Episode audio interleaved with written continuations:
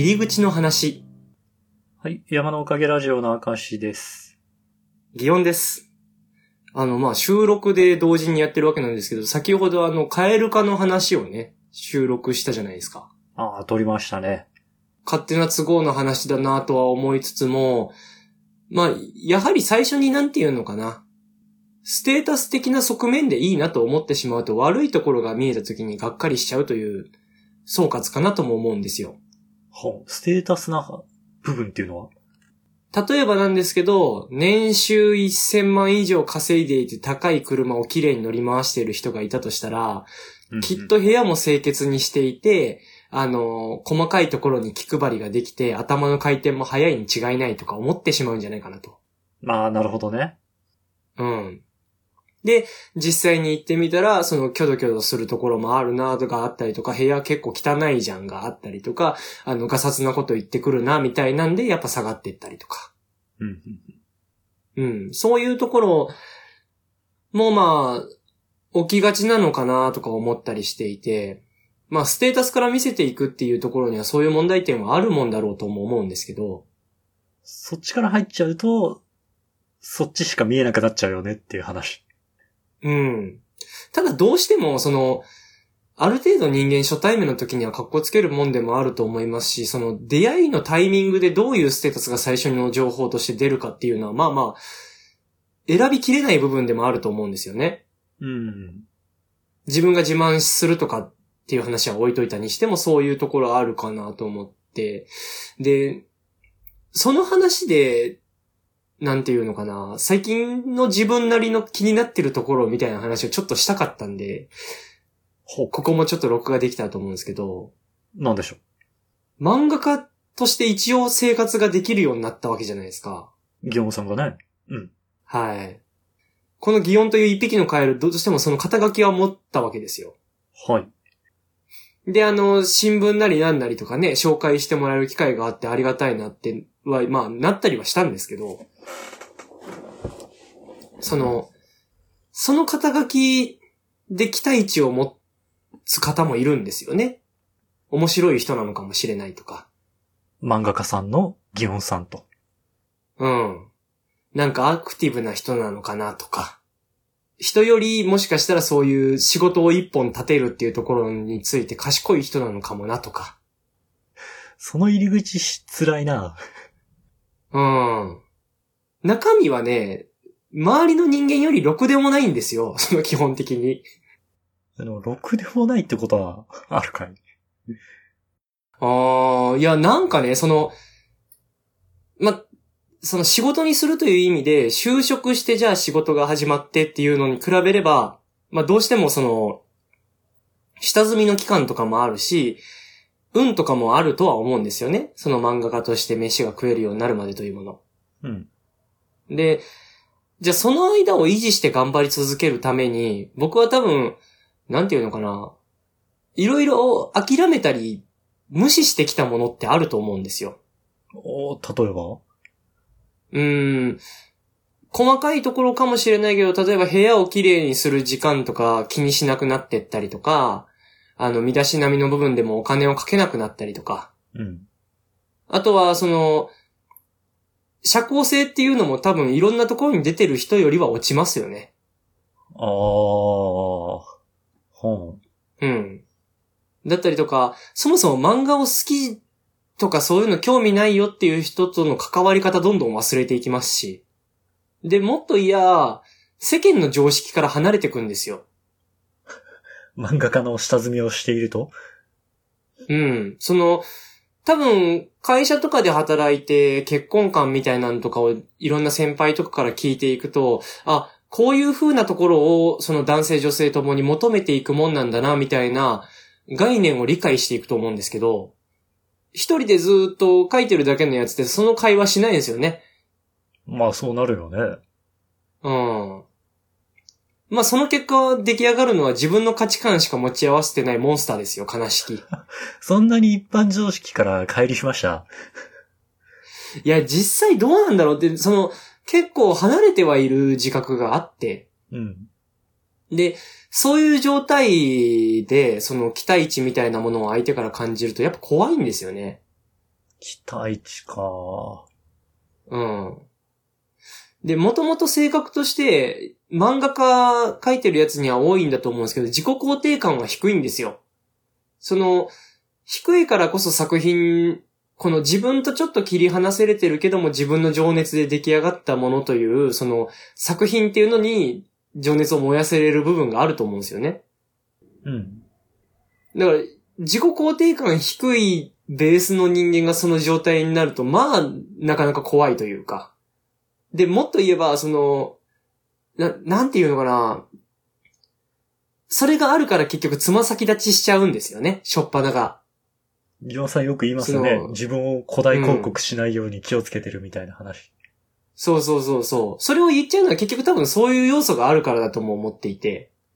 あの、やっぱね、だから、まあ、カエル化すさせてしまう人間にも非はあるんじゃないかという意味で言うと、そういう自分のつま先立ちしてしまう傾向が、もしかしたら相手をそう思わしちゃうんじゃないかっていうところがあって、で、またさらにそういうところがあるよって自分からカミングアウトするのも結構、なんていうかな。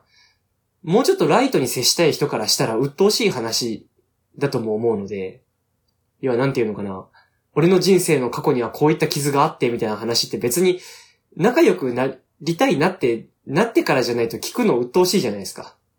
そうね。だから、なんか差し支えない範囲の、なんか、一般的な自分の部分を出すんだよね。そう、そうなんですよ。で、その、一般的な部分出そうってなった時に、一般に対して自己肯定感低い人間は、ちょっと、多少なりともな憧れが存在するため、あの、頑張っちゃうんですよね。一般がレベル高すぎ問題があるんだよね。多分そこにね。そうね。自分よりレベルが高いものとして認識しているし、あの、だから、まず入り口として自然体が封じられてるんですよ。自分の中で。その、こう振る舞おうっていう認識になった時点で、その、例えば料理を食べて、それを自分が、まあ普通にうまいなとかそうなったり、なんかちょっとここら辺気に食わないかもって思っても、そのまんま言うかどうかよりも、この場で言う普通な人間の正解ってなんだの方に思考がまず回るというか、大きくは劣らないんじゃないの？それは。まあ、ここのね、だから肩の力を抜くという行為が、やはり、難易度が上がってる状態ですよね。うん。元々のその性質的に。全くできないというより、ついそういう風に肩に力、つま先立ちをしてしまいがちになると。まあ、こうなった人間のカエル化は、怖いですよね。怖いですよねって同意を求められるのも怖いんだけど。今カエル化した？ま あその話で言うと、この、うん。俺も自分が結構普通だと思いたいんだけど、なんか考えれば考えるほど、普通じゃないなって思うのがすごい嫌で、ああ。なんか例えば、まあ、普通って言ったらよくないけど、その、自分が価値あると感じてる方向の普通ってあるじゃん。うん、わかる。うん。あの、なんていうのかな。まあ、例えばその、人によっては収入だろうし、あの、うん人によってはなんか、い人間関係だろうし、みたいな。っうんうんうんうん。てなった時に、私の中のふ、その価値のある方向性の普通っていうのは、こうなんか、家内安全みたいな、この、うん生活穏やかみたいなのが価値あると思ってたんだけど、うん。それこそこ、この、離婚した後にしみじみと考えたのは、うん。世の中のさ、うん。まあこんなこと言ったらあれだけど、倫理的に普通じゃない人が、うん。あのうんうんうんね、倫理的道徳的に普通じゃない、例えばめっちゃ凶悪な犯罪を犯したような人とかがさ、うん。平気で、家内安全の穏やかな生活、子宝にも恵まれ、みたいなのを、例えば、聞いたとすると、俺の心の中はめちゃめちゃささくれ立ってるから、うん。俺は、この、こんな凶悪犯罪よりも重い罪を背負ってるのって思っちゃうよ。この、ああ、でもわかるよ、それは。うん。俺がその理想というか、俺の望む普通を得られずに、その凶悪犯罪を起こした人が、そ俺の望む普通を得られてるってことは、俺には何の罪があるんだって思っちゃって、嫌になるっていう。うんうんうんうん。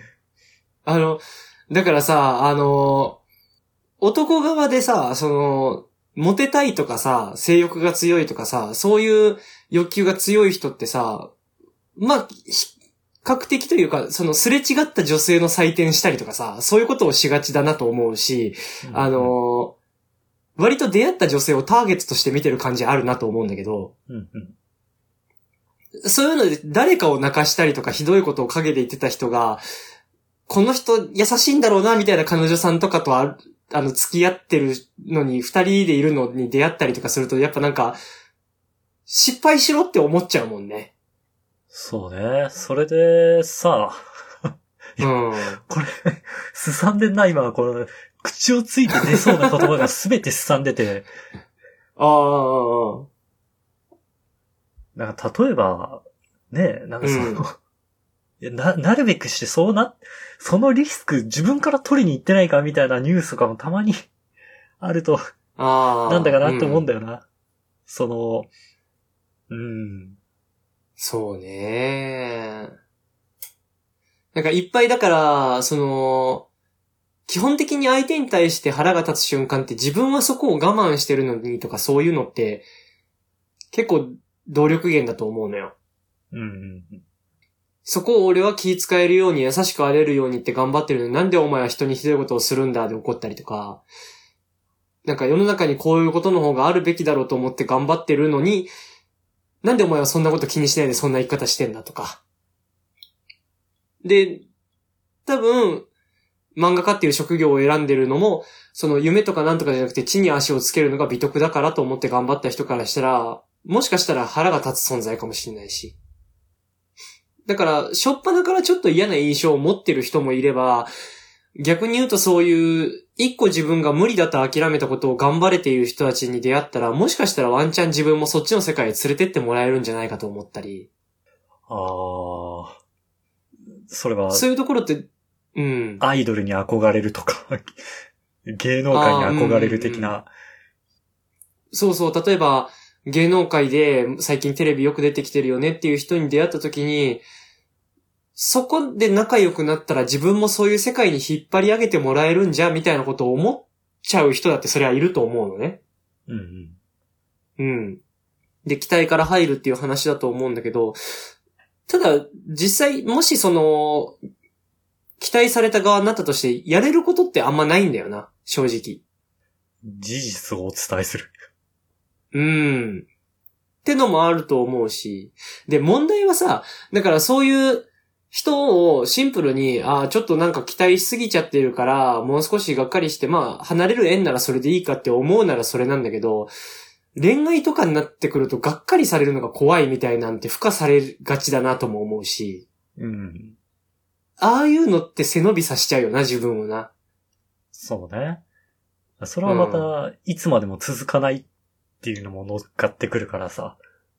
うんうんうんうん。なんかだからそこ考えすぎると結局自分ってなんかステータス的に足りてないのかな？みたいな感じにもなってしまうのよ。こういうアクションで背伸びをしてしまうと後々がっかりさせるから今のうちから言わないといけないかもしれないけど、今のうちから言うということは自分にとって合う人間っていうのがすごい少ないという証にもなってしまう。ってことは自分って価値が低いのでは？みたいな。結構だからセルフで自分のことを変えるとして認識しちゃってる部分があるんだろうなと思ってて。カエルだね。どっちかっていうとカエルだね。俺も。うん。すごいなんかこの現象について広く捉えると怖いなと思うのよ。てか思ったのよ。だし俺は多分今カエル真っ只中なんだろうなと思うの。二極化してんの？カエル側と王子様と側で。実際どうなんだろうとも思う。その、言うたらさ、あの、さっきの例えで芸能界に出れるかもって思って近づいてきた人って多分自分のかっこいいところをすごい見せようとするよな。うん売り込みかけるわけじゃないけどね。うん。うん。自分魅力こうあります。一緒に仲良くなりますよよ、みたいな感じになったりするじゃない。で、結局さ、その、その皮が剥がれるまで、俺が、その、あ、そうなのねってニコニコ、そのまま鵜呑みにして近づいてって、俺が勝手にがっかりしたら相手がカエルになったっていうことにはなるんだけども、うんうん。その状況で、あ、期待してくれてるんだ。あ、でも、このまま、なんとかしてあげたいけど、きっとできることなくって自分がカエルになっちゃうんだろうなの恐怖が自分に立つわけだよな、俺とかは。うんうんうん。だからその、分かれてるっていうより、結局どっち側の立ち位置が自分が評価者だって認定するかだと思うのよ。だって言うたら、あの、カエル化したなんて、あの、この前の彼氏がカエル化して別れちゃったって言ってる人がいたら、俺多分その人が俺の中でカエル化するもん。うん。まあ、わかるよ。うん、わかるわかる。うん。え、引いたわってなるもん、ちょっとそれは。その、どんだけ事情があったとしても一遍ファーストインプレッションそうなっちゃうからさ。なんかな、だから評価者だっていう認識でいたらそうなっちゃう部分あるんだろうな。人勝手に評価しちゃダメよな。うーん。あーまあ、ただ難しいのが評価しちゃうんでしょ。人間というのは。そうだな。うん。だって、評価するやつダメよなってカエル化から繋げてこんだけ喋ってる俺らは勝手にカエル化する人たちのことを評価しちゃってるもん。カエル化、カエル化現象はな、なんか、カエル化現象の事例がしょうがなさすぎて、なんかなと思っちゃったけど、でも、たまにカエル化すべき時だってあると思うのよ。まあ、例えば、うん。過去7億円の詐欺事件を起こしてたとか。ああ、まあ、実際あの人その後も今捕まってますからね。ニュースになっては、あれさ、まあいいや、うんちょっと。うん。うんまあなんか、うんうんとかね。うんうんうんうん。その、なんていうかな、よくある、その、優しい彼氏なんだけども結婚してから幻滅するみたいなパターンの中に、その、例えば、なんて言うんだろうな、自分が気に入ってもらいたい人に対してはすごい優しいんだけど、スイッチが切れるとすぐ、どうでもいいみたいな感じになる人みたいな話うん。があると思ってて、で、そういうダメな男に騙されちゃうよねの話で言うと、その、例えば、飲食店に一緒に出かけた時に、その、飲食店の店員さんに横兵だとか、うん、うん、あの、なんかそこら辺にちょっと散らかったとしてもそういうの気にせずに帰っちゃうとか。なんかそういうので、うん。うん。うん、カエル化するっていうのは、なんか一個の意味の危険信号でもあると思うから、全部がダメってわけではないのかなとも思うんだけど、そう、た、多分そうだなと思って。そのラインが、徐々に、具体的にな、と、年を取るにつれて、具体的になっていくのか。なんか例えば、俺は本当にダメだなと、歩きタバコはちょっと NG だなって。ああ、ああ、ああ、あまあ、た、多分ね、俺友達とかが歩きタバコをしてたら、あ、うん。なんか言っちゃうもんな。止まるよって。ああ、ああ、うんまあわかるわかる。まああれなんだけどな、田舎だとそういう人たちがちらほらいすぎて俺がある程度なんか、まあいいやってなっちゃってんだけど。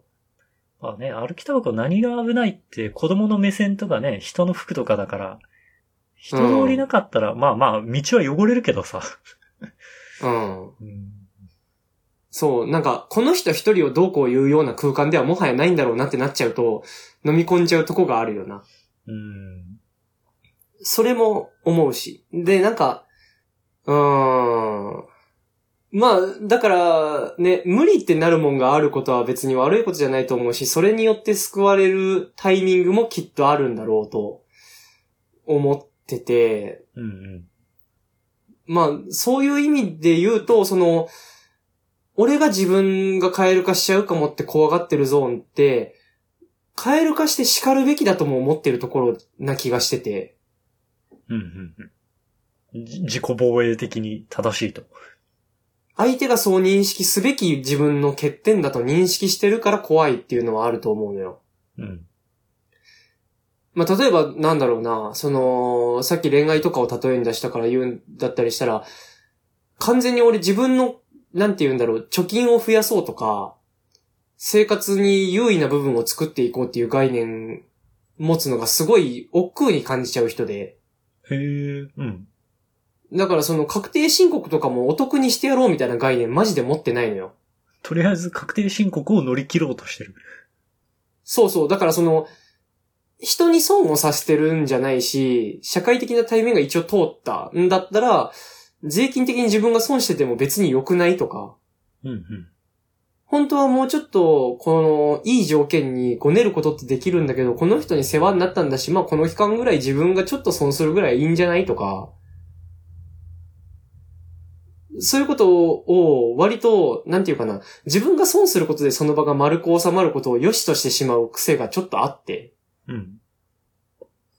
で、これってさ、他人に対してはプラスを出せられるけど、横並びで一緒に生活しようねとかの人たちに対しても同じように損さしちゃう行為じゃん。そうね。うん。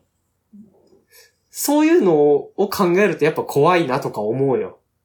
自分のキャパの範囲で飲み込む分にはでもいいんじゃないの？まあそこら辺がだから許容できるかどうかって話でもあるよな。この怖がるという話に関しては。だからその、別にカエルだから何ですかって言って、カエルですけど、あの、良ければちょっと今日一緒に遊びませんでもいいわけじゃん。基本的に人間なんて。そうね。うん。人食いガエルじゃないんだから。そうそうそうそう。それでもいいはずなんだけど、そこの心持ちになるっていうのが、いつでもできるわけじゃないからなっていうのが難しいなと思う。逆にいや、人食いガエルなんていうのは当たり前みたいに食うためには人間のふりした方がいいんだと思うだろうから。なんかそういうことはね、あのーだから、気楽に考えれる人たちの方がやっぱ強いんだろうね。そういう意味で言うとさっきのあの、蛙化現象の元になった童話の話って、うん。うん。言えてみようというか、実際そういう、元からダサいところも見せれているし、人に近づくっていうことに対して能動的に慣れているし、そういう意味じゃ、こう、いい伴侶を捕まえるまでに必要な要素をそのカエルはたくさん持ってたのかもなとは思ったりするよな。ちょっとね、友達の定義が危ないだけで、うん。あれも魔法の一つだったのかな？友達の定義がおかしくなっちゃうって魔法も一緒にかけられてた。もしかしたら、あの、そういう一緒にご飯を食べてベッドを共にするみたいなところにイエスと答えてもらうみたいなルールだったのかもしれないし、そこはわかんないけど、少なくともそうやって自分が幸福になるために少し相手に嫌な思いをさせることが分かってても踏み込むっていう能力があった。あるいは気にしないで踏み込めちゃう人だったっていう部分が存在してるんだと仮定すると、多分そいつらのがちょっと幸福を手に入れやすいんだろうと。私が望んでるのは、こういうことですよってきちんと言える力。うん。もっと賢くなれる方法はあるにしても少なくともそこがあるっていうのはすごい大事な要素じゃん。そうね。カエルの要望めちゃめちゃ具体的だったもんね。うん。大洋さんも壁に投げつけたいぐらいしか欲求なかったんだから。で、筋が一応通ってしまうから王様も悪くは言えないわけでさ。うん。やっぱそこら辺があった方が強いんだなと思うと、少し寂しい部分もあるし、なんていうか、そこのスイッチを自分が持つにはどうしたらいいんだろうかって工夫していくっていうことが、なんか一個なんて言うんだろうな、自分の生きる上での目標値にもなるんだろうなとも思ってる。えっ、と、ど、どんな目標値ってこと？うん。例えば、人に少しわがままを言いやすいような関係性を自分が作るためにはどうしたらいいんだろうとか、うん、その自分のカエルだなと思ってしまう部分を自分で許容をまずできるようになるにはどうしたらいいんだろうとか。うんうん。で、多分俺はその、人に優しくできる能力だったり、その、なんていうのかな。自分の中の美徳を増やせれたって認識ができたら、その弱い部分も同時に認めやすくなる気がするから、そうなれるように頑張ろうみたいなね。まあ、優しいギオンさんが誕生しそうだな。まあ、って言って全然慣れてないからずっとカエルに怯えてんだけど。ただ、絶望するよりはさ、ちょっとこうしたいなとか思ってる方がまだ気が楽じゃん。そうだね。うん。だからなんかそうだね。あの、カエルにな、カエルだってバレることを恐れるぐらいだったら、今はまあカエルなんだけど、ちょっとだけ人間に近づくのどうしようかなっていう状態でいようかなという話かもしんない。そこには希望がある気がしますね。うん。だから、一遍カエルになって嫌いになるなら、どこが人間と違ったか教えてほしいよな。うん。うん。そう思います。カエル、一意見でした。という感じで話してきましたが、明石さん最後にお知らせお願いします。はい。この番組のツイッターアカウントを作成しました。アットマーク山のおかげで検索してくれたらヒットすると思います。山のおかげはローマ字で YAMANO。おかげは OKAGE ですね。で、このツイッターアカウントで番組のおまけ話とか更新情報をつぶやいていこうと思ってます。また、今回聞いてくださった方のね、感想をもらえたら嬉しいので、Gmail、こちらも Twitter アカウントと一緒で山のおかげ at gmail.com もしくはこの番組の Twitter のアカウントにコメントやリプライなど送っていただけたらとても嬉しいです。それでは、また次回。はい、さようなら。